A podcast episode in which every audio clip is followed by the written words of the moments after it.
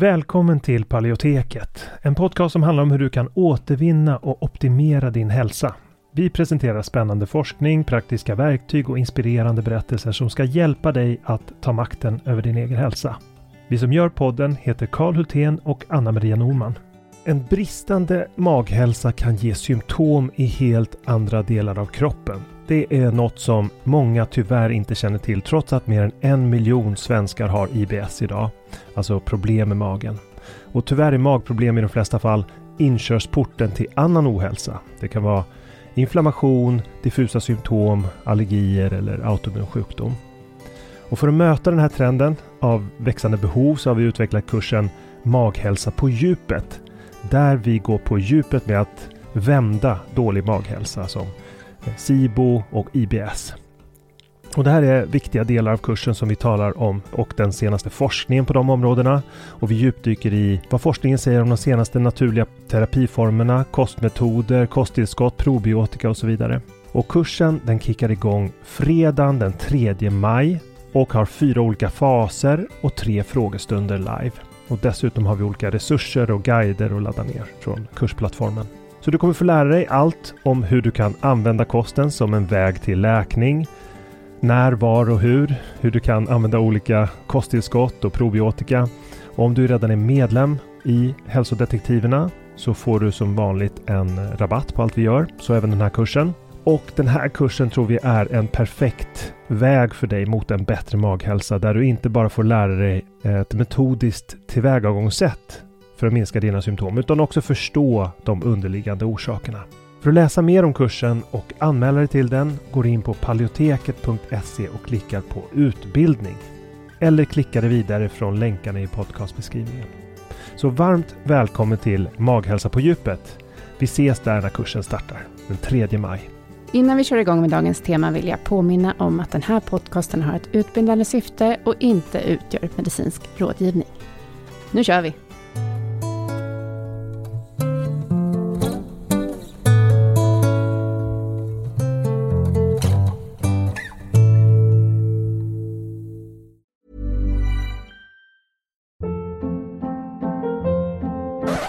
Hold up. What was that? Boring. No flavor. That was as bad as those leftovers you ate all week. Kiki Palmer here, and it's time to say hello to something fresh and guilt-free. Hello Fresh. Jazz up dinner with pecan-crusted chicken or garlic butter shrimp scampi. Now that's music to my mouth. Hello Fresh. Let's get this dinner party started. Discover all the delicious possibilities at hellofresh.com.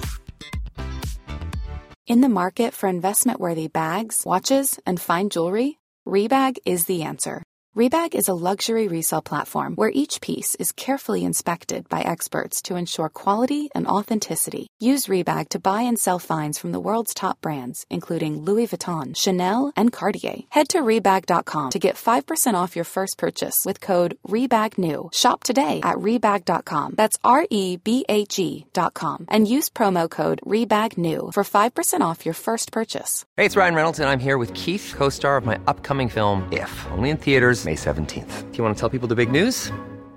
All right, I'll do. it. Sign up now and you'll get unlimited for $15 a month and six months of Paramount Plus Essential Plan on us. Mintmobile.com slash switch. Upfront payment of $45 equivalent to $15 per month. Unlimited over 40 gigabytes per month. Face lower speeds. Videos at 480p. Active Mint customers by 531.24 get six months of Paramount Plus Essential Plan. Auto renews after six months. Offer ends May 31st, 2024. Separate Paramount Plus registration required. Terms and conditions apply if rated PG. I dagens avsnitt så kommer vi diskutera lite av den senaste forskningen kring autoimmun kost och hypotyreos eller Hashimotos.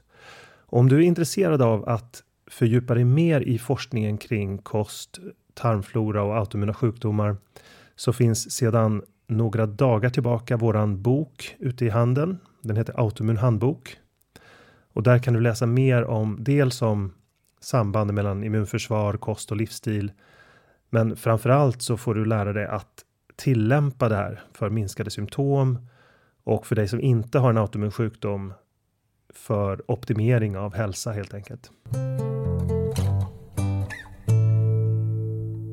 Ja, vi ska Mm. prata om en ny, helt färsk stu- studie från USA. Mm.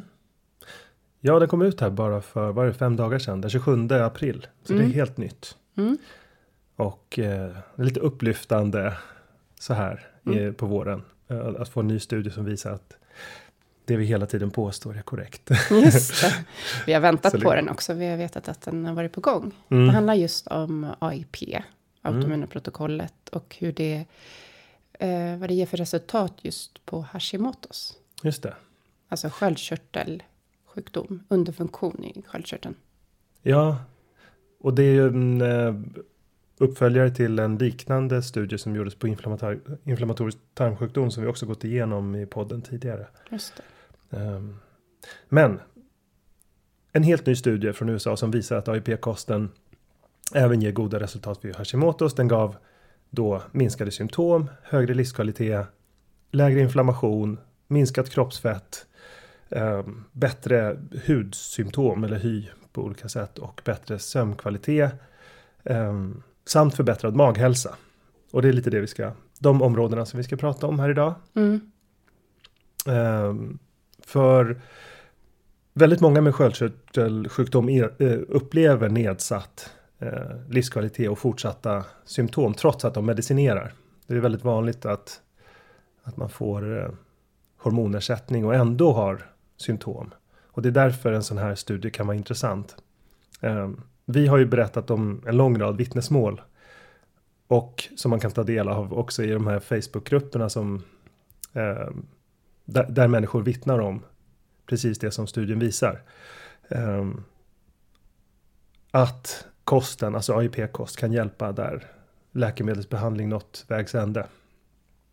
Och eh, det som vittnas framförallt om är såväl förbättrade symptom, minskad inflammation och minskade eh, TPO-antikroppar också.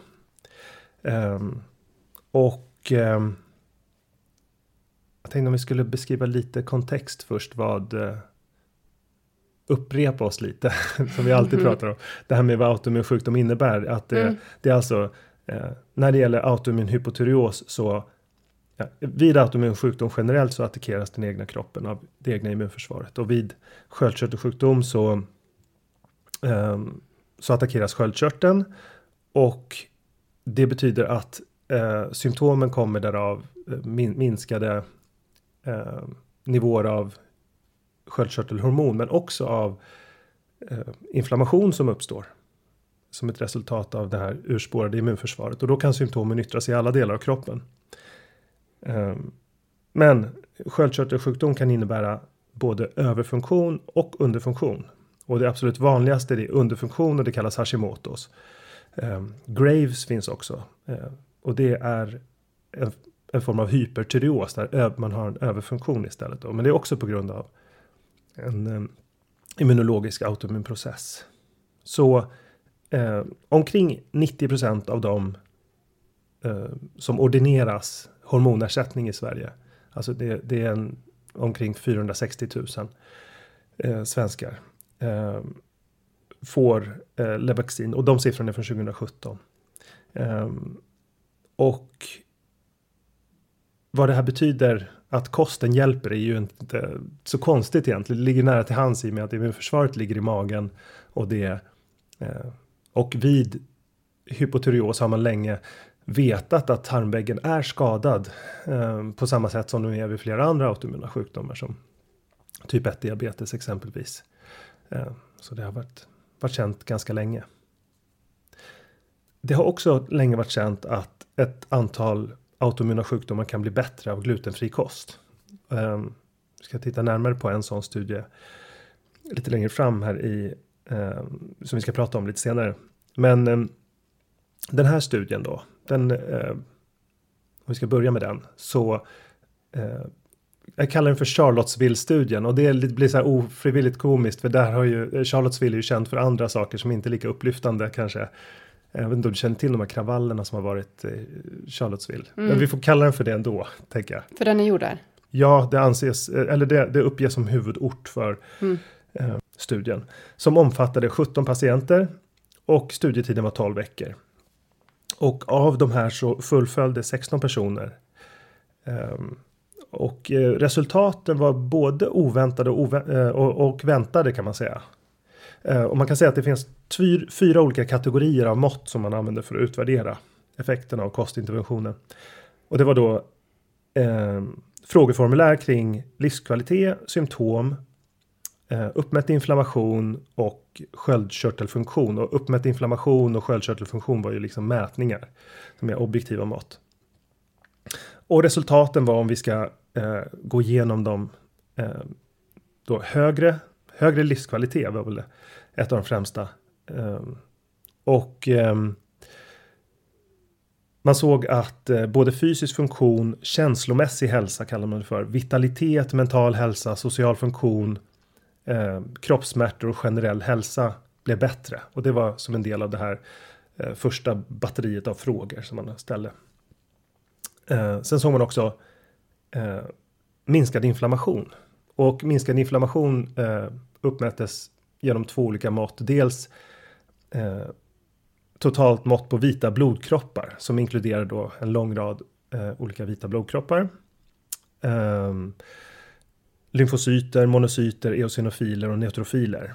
Eh, och samtliga de minskade i antal och det sätts ofta i samband med eh, Alltså i och med att man har en pågående inflammation när man har en autoimmun sjukdom så brukar de vita blodkropparna vara förhöjda och som förväntat sjönk då mängden vita blodkroppar under studietiden. Visar att det blir lägre inflammation. Ehm, I studien så uppmättes också inflammation genom CRP och det är ett vanligt mått inom sjukvården för att mäta mer akut inflammation. Och även det visade en signifikant minskning på 30 procent. Ehm, och förhöjd inflammation i form av CRP är också en riskfaktor. Så att eh, det innebär att de förflyttade står från en högre riskgrupp till en helt normaliserad riskgrupp jämfört med friska frivilliga. Alltså eh, CRP blev normalt om man det är ett annat sätt att säga det. En annan sak som man faktiskt inte mätte men som var, man, man uppmätte inte det eh, med någon form av eh, frågeformulär men det inkluderades fallbeskrivningar av samtliga deltagare. Och då gick jag igenom de fallbeskrivningarna och eh, 12 av 16 där eh, berättade att de hade olika typer av magsymptom, IBS. Vilket stämmer ganska väl överens med vad vi brukar se. Alltså det är väldigt vanligt med magsymptom och så. Um, och huvuddelen av dem blev bättre. De uppgav att de blev bättre under studietiden. Så det var, det var ju någonting intressant. Det hade varit bra om de tog med det som, um, som kriterie i sina frågeformulär. Men det var mer som en intervjuform då i de här fallbeskrivningarna. Um, där framgick också att uh, flera deltagare rapporterar förbättring av hudsymptom som akne, urtikaria, torr hud och eksem. Och det är också i linje med vad vi, vad vi har för erfarenhet ju. Eh, bättre sömn var en annan och det, det ligger också i linje med det här med IBS. Alltså IBS orsakar också väldigt ofta försämrad sömn. Och försämrad sömn kan orsaka IBS. Så det finns ett nära samband där som man har observerat. Och eh, att deltagarna uppgav bättre sömn var kanske väntat på det sättet i och med att vi såg en förbättring på magsymptomen. Sen eh, eh i övrigt då så, så av de här av 13 patienter som medicinerade med ersättningshormon, det som i Sverige brukar kallas Levaxin men som eh, då var en annan, ett annat läkemedel i, i studien. Men eh, av de där 13 så kunde 6 minska sin dos av eh, motsvarande Levaxin då under de här tio veckorna som studien pågick. Och det föranleddes av ett minskat TSH-värde, vilket är positivt. Eh, vid sidan av det så såg man också en bättre, ett bättre näringsstatus i form av B12, B6 och B2. Det såg man att, det, eh, att de nivåerna steg hos flera deltagare. Men vad är egentligen TSH-värde för någonting? Eh, TSH är ett mått på eh, hypofysen skickar ut TSH för att stimulera produktion av sköldkörtelhormon. Så eh, minskat TSH brukar vara ett gott tecken. Mm. Är det liksom att eh, då skickas det ut om, om det är underfunktion i sköldkörteln så skickas det ut mera TSH för att stimulera? Ja, exakt. Eh, och när, när det då visade att det värdet gick ner så var det då att hypofysen inte såg samma behov ja, av att Men det brukar stimulera. aldrig bedömas ensamt utan man, man, kollar på det som ett paket. Mm. Eh, med de övriga. Men, eh, de övriga måtten. Mm, precis. Men de mätte ju också TPO-antikroppar. Ja, Alltså det. antikroppar mot sköldkörteln, eller hur? Och där såg man inte någon eh, Nej, direkt förbättring. Vad- Hur tänker du kring det? Ja, alltså det, det var lite oväntat eh, att man inte såg någon förbättring där för att vad vi vet så är symptom har varit eh, den, den allmänna uppfattningen har varit att symptom och TPO-antikroppar är korrelerade. Så det, då hade man kunnat vänta sig att TPO-antikropparna borde ha gått ner med att symptombilden förbättrades avsevärt. Men det gjorde de inte. TPO-antikropparna gick inte ner signifikant under de här veckorna. Och inte heller sköldkörtelfunktionen, alltså T3, T4, reverse T3. Ingen av de där förändrades signifikant. Så att eh, författarna spekulerade i om det kunde vara så att eh, värdena skulle, alltså TPO, det, det är ett mått på angreppet kan man väl säga från immunförsvaret mot sköldkörteln. Att de skulle gått ner med tiden om, om eh, studietiden förlängdes till 6 till 12 månader spekulerade författarna i studien om. Och det är ingen som vet, men, det, men däremot så finns det en annan studie som jag kallar för Foggia-studien. Eh, och den är en av väldigt få studier som kollar på just en paleokost eller en AIP-liknande kost vid, vid eh, eh, Hashimotos. Och det här utfördes då i Italien, eh, universitetssjukhuset i Foggia. Där 108 patienter med Hashimotos fick äta den här AIP-kosten i tre, eller AIP-liknande kost i tre veckor. Och där 72 andra patienter utgjorde kontrollgruppen. Och eh, samtliga patienter fick då blodprov tagna precis före och efter, precis som den här eh, Charlottesville-studien. Eh, och eh, vad man fann var att där gick TK, eh, transglutaminas, eller TPO-antikropparna gick ner med 44 procent. Transglutam, eh, nej, tyroglobulinantikropparna, TG-antikropparna, gick ner med 40 procent. Och eh, antimikrosomala antikroppar gick ner med 57 procent. Så här såg man ju det där, eh, den här tydliga effekten på immunförsvaret även, alltså inte bara när det gällde mer generell inflammation utan också specifikt. Så att ehm, Det här var ju också en studie med mycket större eh, grupp som studerades. Det var 108 personer. I den här amerikanska studien så var det bara 16. ja, det var ju en pilotstudie. Eh, Det var en. Mm. pilotstudie, men alltså man måste ändå så här, det är ju ett ganska begränsat urval av personer, 16 personer. Och Ja. sen så är det, åt om den här ko- kostar under 10 till 12 veckor eller någonting. Ja. Alltså det är ju en ganska kort tid. Ja, precis. Det är en kort tid och det finns eh, svagheter med studien som vi, vi skulle ju kunna ta dem nu när vi ändå pratar om dem. Ja, Alltså det, men det här är ju, ja men det är en pilotstudie, liten. Det skulle behövts en större, en, ett större urval för att få tillräcklig eh, effektstorlek. Det- Den, den saknade det, den saknade också urvals, den var inte heller randomiserad helt, så det fanns ju en möjlighet i alla fall till selektions eh, eh, alltså någon form av, vad kallar man det för, jäv. mm. När det gäller urvalet av patienter, det är en annan svaghet. Ehm, ingen eh, kontrollgrupp. nej, precis. Det hade den italienska studien. Ja, och ehm, jag menar det behövs ju då randomiserade kliniska prövningar av större som är större helt Mm, enkelt mm. för, för att bekräfta det här.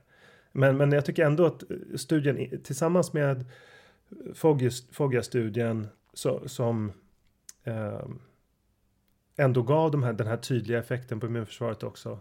Ehm, och tillsammans med ytterligare studier som har visat att ehm, det finns eh, till exempel en, en studie på, det är också en italiensk studie som visar på samband mellan glutenintolerans och hypotyreos. Och det finns ett stort överlapp där. Mm. Och där eh, konstaterar författarna i den studien, vi kan länka den också eh, på bloggen, att eh, citat, de flesta patienter som under ett år uteslöt gluten uppnår en fullständig normalisering av subklinisk hypotyreos. Det var alltså subklinisk. Eh, men det var alltså ett, ett påbörjat angrepp på förhöjda TPO-antikroppar. Och de kunde reversera det då. Det betyder att eh, till och med en glutenfri kost kan påverka sköldkörteln positivt Mm. under vissa förutsättningar. Ehm, så man såg en fullständig normalisering av sköldkörtelfunktionen då hos den här gruppen och Eh, man såg också att tarmväggens funktion återställdes. För där, eh, och det här är patienter som har både och då, ska jag vara tydlig. Eh, de, de har både, både? Hy hypotyreos, eh, de har glutenintolerans och hypotyreos. Celiaki? Eh, jag tror inte det var celiaki. Um, vi ska se här. Jag ska, jag ska gå in på artikeln. Jo, det var det. Mm, de hade celiaki och ja. eh, och hypotyreos. Och det, det, är ett väldigt stort överlapp. Det, och, mm. eh, och då såg man hur hypotyreosen återställdes samtidigt som celiakin återställdes. Mm. Det är ganska. Det var inte något väntat. Nej. Och eh, eh, behovet av läkemedel minskades eller eliminerades helt. Och framförallt alla patienterna mådde bättre. Så mm. det, det, är också i linje med de två övriga studierna. Mm. Men ska vi gå tillbaka lite till den här Foggia-studien. Um, där berättade du lite vad det hade gett för resultat och sen sa vi att det fanns en kontrollgrupp. Mm. Uh, var det någon skillnad då mellan uh, kontrollgruppen och den gruppen som inte som, som genomförde kostförändringen? Ja, alltså medan Medan förändringsgruppen fick minskat mängd transglutaminasantikroppar, nej inte transglutaminas, eh, tyroglobulinantikroppar och TPO-antikroppar och de, de fick en minskning av mm. samtliga mm. de här relevanta antikropparna. Så fick kontrollgruppen, de, de fick en ökad attack mot sin. Mm, alltså, under bara tre ja, månader. Ja, men precis. Mm. Och det var ju också förväntat. Alltså normalt så brukar man ju se en försämring av mm. symptombilden. Uh, så, så det var uh, det var vad som hände med uh, kontrollgruppen och det i och med att det, den studien var ensam i sitt slag så nu kanske det inte skulle betraktas som etiskt då. Mm. Och jag kan tycka att det här är um, ja, det, det, etiska vore ju att berätta om den här typen av kostupplägg. I och med att det finns så stor, eh, så många vittnesmål mm. och att det nu också finns de här att det, det, finns de här kliniska studierna mm. även om de är få. Men, eh, att det skulle vara oetiskt att ha en kontrollgrupp som inte ja, äter kanske. kosten. samtidigt så är det så många som inte äter den kosten. Ja, precis. Och mm. det var nog så, de, det, det fanns inte den övervägen, de hade nog inte förväntat sig det här. Nej. Men, eh, ja, men just det, vi behöver kanske bara kort uh, gå igenom lite vad som skilde kostuppläggen, AIP, så att, för det är relevant. Mm. Eh, det här var en, en, ett kostupplägg som exkluderade ägg, baljväxter, mejeriprodukter, bröd, pasta, frukt och ris. Eh, så det var en låg kolhydratkost kallar de det för då. Mm, det det I, I, praktiken så inkluderade man kött, fisk, fågel, eh, grönsaker, rotfrukter, frukt och bär. Alltså det var en AIP-kost. Den enda skillnaden var att potatisväxter och nötter ingick i kosten. Mm. I princip. Så. Eh, sen så hade de också, de föreskrev olika, de föreskrev ett lågt intag av kolhydrater, 12 till 15 energiprocent. Eh, protein 50 till 60 procent, vilket är väldigt högt. Det är lite för högt tycker jag kanske. Och, men, eh, och fett 25 till 30. Men eh, utan att recensera den där kosten allt för mycket så kan man bara konstatera att det som skilde var potatisväxter och nötter. Annars var det en AIP-kost. Ja, och sen att de hade eh, uteslutit vissa grönsaker, eller hur? Eh, Ja, just det. De hade ju, ja, precis. Jag betraktar inte det som viktigt, men mm. och det är en helt annan podcast kanske. Mm, men, men de hade ändå uteslutit det, så det ja. vet vi ju inte om det, det påverkade, men vi tror inte att det påverkade, utan vi tror att eh, det, det liksom, de hade uteslutit alla tarmirriterande livsmedel, mm. eh, allergener, ja. eh, processad mat, precis som man gör i AIP. Ja, exakt. Och liksom, det blir ju helheten i kosten som blir relevant här. Ja, och även om de kallar det för en lågkolhydratkost eh, så är, jag anser väl inte att det är essensen av dieten, vilket makroenergiintag de hade. Mm. Det, det, är ju det kvalitativa som är intressant här. Mm. Så, så de kanske lyfter fram fel saker i sin rubrik och det har gjort att inte så många har hittat den här studien. Mm. Jag tror att vi ska vara eh, försiktiga med att förvänta oss för många stora studier, för det är väldigt dyrt att göra den här typen av kliniska studier. Och som bekant så finns inte, finns inte pengarna inom koststudier. Det är väldigt få forskare som är intresserade av att göra koststudier för att pengarna finns inom farma. Mm. Och det betyder att det kommer inte, jag menar människor behöver sätta mat på bordet och de behöver klara sin försörjning och livhanken och det eh, speglar hur det ser ut med forskningen. Så att det är svårt att få forskare att intressera sig för kosten och det i och med att det är så dyrt så kanske man inte ska förvänta sig att det kommer stora. Det kanske inte kommer stora studier på det här eh, på, på AIP. kost. Det kommer kanske vara en lång serie pilotstudier. Mm. Kanske. Och eh, jag tycker man kan avfärda eh, tveksamheter mot att använda AIP som i och med att vi har den här studien bekräftar det som man sett så många gånger tidigare, nämligen att det inte finns några. Det finns inte några negativa biverkningar och det finns ju då. Det har ibland framförs åsikten att ja, men det är ju. Eh, det sänker ju livskvaliteten. Man har hittat det på personer som följer en glutenfri kost att det kan påverka livskvaliteten negativt.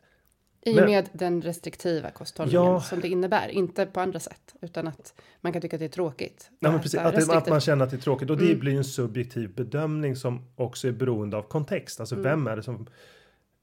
Jag, jag, tycker inte man kan använda det. Då måste man ju eh, då ta hänsyn till varje patient. Vad har den personen för, för kontext? Mm. Och den här studien, den visar att det måste inte det, tvärtom kan, kan man få en bättre livskvalitet. Mm. Inte alls försämrad utan förbättrad på alla plan.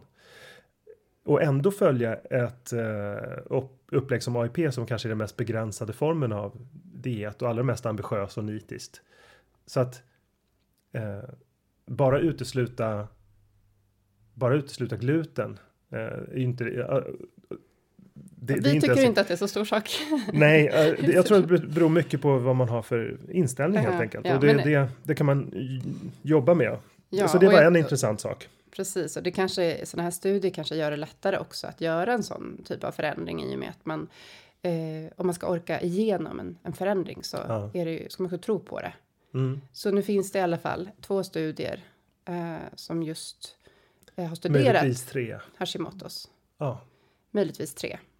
Ja, sen finns det ju en jättelång rad studier som visar att uh, uteslutning av av gluten kan påverka en lång rad olika autoimmuna sjukdomar. Det ja, finns kanske ett ja, men där, där har vi ju skrivit hur mycket som helst i autoimmun handbok, så där ja. kan man ju gå in och läsa. men jag menade just kring eh, sköldkörteln och eh, ja. hypotyreos. Ja, precis. Det, det här är specifikt eh, mm. För det. Mm. Och en, en annan sak som jag tyckte var intressant, det är ju att och det här missar man ganska ofta, att eh, studien visade att vi såg att eh, man kunde förbättra en lång rad sidosymptom. Det är väldigt vanligt när man har eh, sköldkörtelbesvär att man också har muskelsmärtor, ledvärk, huvudvärk, alltså kroniska besvär. Mm. Och det är någonting som det är någonting som vi ser vid alla autoimmuna sjukdomar. Och eh, något som är på ett växande problem i Sverige och jag kommer tänka på det här lite när jag såg den här Josefin Nilsson dokumentären. När hon var beroende av opiater. Mm. Um, och det där är någonting som drabbar allt fler och det är ingen som pratar om det. Det me mellan 2006 och 2017 så ökade förskrivningen av eh, eh oxycodon med 400% i Sverige. Så man kan väl inte säga att det är ett problem på samma sätt som det har varit i USA där vi har tiotusentals människor dör varje år. När man började reglera oxy, äh, Oxycontin började regleras och då gick människor över till fentanyl och äh, äh, heroin och sådana saker. Mm. Att det orsakade otroligt en, en, en, en katastrof, en epidemi helt enkelt av väldigt många dog. Det, det är väl inte riktigt samma läge i Sverige. Mm. Men den autoimmuna kosten här hjälpte ju mot de här kroniska besvären som är samma mm. kategori av besvär som man förskriver opiater mm. för i Sverige. Mm. Så här har vi någonting som helt saknar kända biverkningar. Mm. De enda kända biverkningarna är att man eh, att man mår bättre, får högre livskvalitet, man går ner i vikt och man får mindre besvär av den sjukdom man har. Det är biverkningarna och de ger en effekt som är jämförbar med det som vi ser av eh, opiater. I de här eh, ytterst begränsade studierna i och för sig. Men, men det är, man kan inte jämföra du kan inte jämföra opiater som har risk för skapande av beroende och dessutom biverkningar mm. med någonting som saknar biverkningar och där det, det går inte att säga att ah, vi behöver ha samma evidens. Nej, men och i det stora hela där när man pratar om eh, ledsmärtor och, och information på olika sätt i kroppen så, så är ju det lika, liksom, det är också väldigt relevant för de här personerna. Det är ju inte bara relevant att eh, TPO-antikropparna går ner. Alltså, Nej. det är ju viktigt såklart, för man vill ju att det ska bli bättre, också i relation till sköldkörteln. Men om man säger samtidigt som TPO-antikropparna inte gick ner så blev det ju bättre kring inflammation och mm. ledsmärtor och ma ma matsmältningen, eller hur? Ja. Det var ju några områden. Och mm. det är ju det som på något sätt är det synliga, de synliga symptomen som man har. Ja. Ja som man känner av. Man känner ju kanske inte om man hur eh, TPO-antikropparna är. Nej, vi, vi eh. behandlar ju inte, alltså det är ju symptom ständigt som vi, vi försöker betona. Mm. Och eh, att behandla markörer eller behandla eh, olika typer av eh, uppmätta data, det är inte man ska inte stirra sig blinda på dem helt mm. enkelt, utan de brukar de brukar följa med symptomen i längden. Mm. Men sen är det väl så när vi pratar om olika autoimmuna sjukdomar att vi, när man brukar prata om att olika autoimmuna sjukdomar tar olika lång tid för att eh, kosten ska kunna bidra till en läkning. Alltså mm. beroende på vilket, eh, vilken del av kroppen som har angripits. Då brukar vi väl ändå säga att just sköldkörteln och liksom körtlar är sånt som kan ta längre tid. Ja. Så, så, så, så, utifrån det perspektivet så är det ju verkligen en kort studie. Ja, det är det ju. Eh, och samtidigt så, ja precis, att man såg ju inte någon förändring där positivt när det gäller produktionen. Eller hormonnivåerna. Mm. Eh, nej, precis. Eh, körtlar, specialiserade vävnader, vävnader återhämtar ju långsammare. Och man kan ju tycka att man borde ha en längre tid för att göra studierna generellt. Samtidigt så såg man ju i Foggia-studien ett resultat på TPO-antikropparna som på bara några veckor. Mm. Och ja, vi vet helt enkelt inte vad det här betyder. Eh, utan vi vet att i alla de studier som har gjorts så har man sett positiv effekt på symptomen och livskvaliteten och en lång rad sidosymptom. Sen så visar inte alltid effekt på TPO-antikropparna och vi får se vad senare studier säger. Det här var som sagt en, en mindre. Mm. Ja, men jättebra. Bra. Ja, men då har vi pratat om den och vi länkar till eh, alla de här studierna såklart. Mm. Mm. Bra, yeah. tack för det. Hej då. Hey, it's Paige DeSorbo from Giggly Squad. High quality fashion without the price tag. Say hello to Quince. I'm snagging high-end essentials like cozy cashmere sweaters, sleek leather jackets, fine jewelry, and so much more. With Quince being 50 to 80% less than similar brands and they partner with factories that prioritize safe ethical and responsible manufacturing i love that luxury quality within reach. Go to quince.com slash style to get free shipping and 365 day returns on your next order. quince.com slash style. Ever catch yourself eating the same flavorless dinner three days in a row? Dreaming of something better? Well hello fresh is your guilt-free dream come true baby. It's me gigi palmer. Let's wake up those taste buds with hot, juicy pecan crusted chicken or garlic butter shrimp scampi. Mm. Hello Fresh.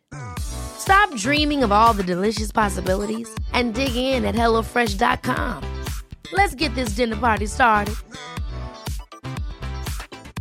Mom deserves the best, and there's no better place to shop for Mother's Day than Whole Foods Market. They're your destination for unbeatable savings, from premium gifts to show-stopping flowers and irresistible desserts. Start by saving 33% with Prime on all body care and candles. Then get a 15-stem bunch of tulips for just $9.99 each with Prime. Round out Mom's menu with festive rosé, irresistible berry chantilly cake, and more special treats. Come celebrate Mother's Day at Whole Foods Market.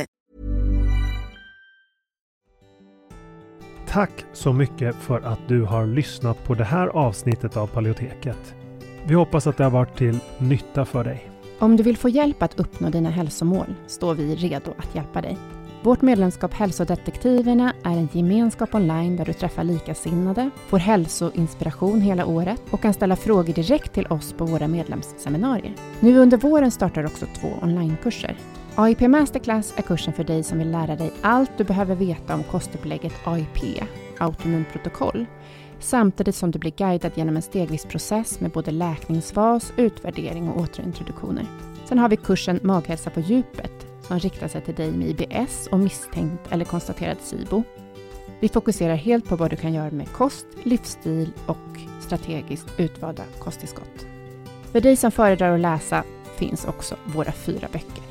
Besök paleoteket.se för att veta mer och glöm inte att prenumerera på vårt nyhetsbrev. Du hittar länkar i beskrivningen till podcastavsnittet.